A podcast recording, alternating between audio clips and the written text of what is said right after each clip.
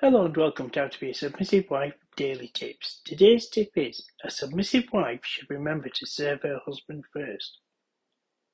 It does not matter whether you are putting a meal on the table, passing snacks, or putting his needs above others. Serve him first.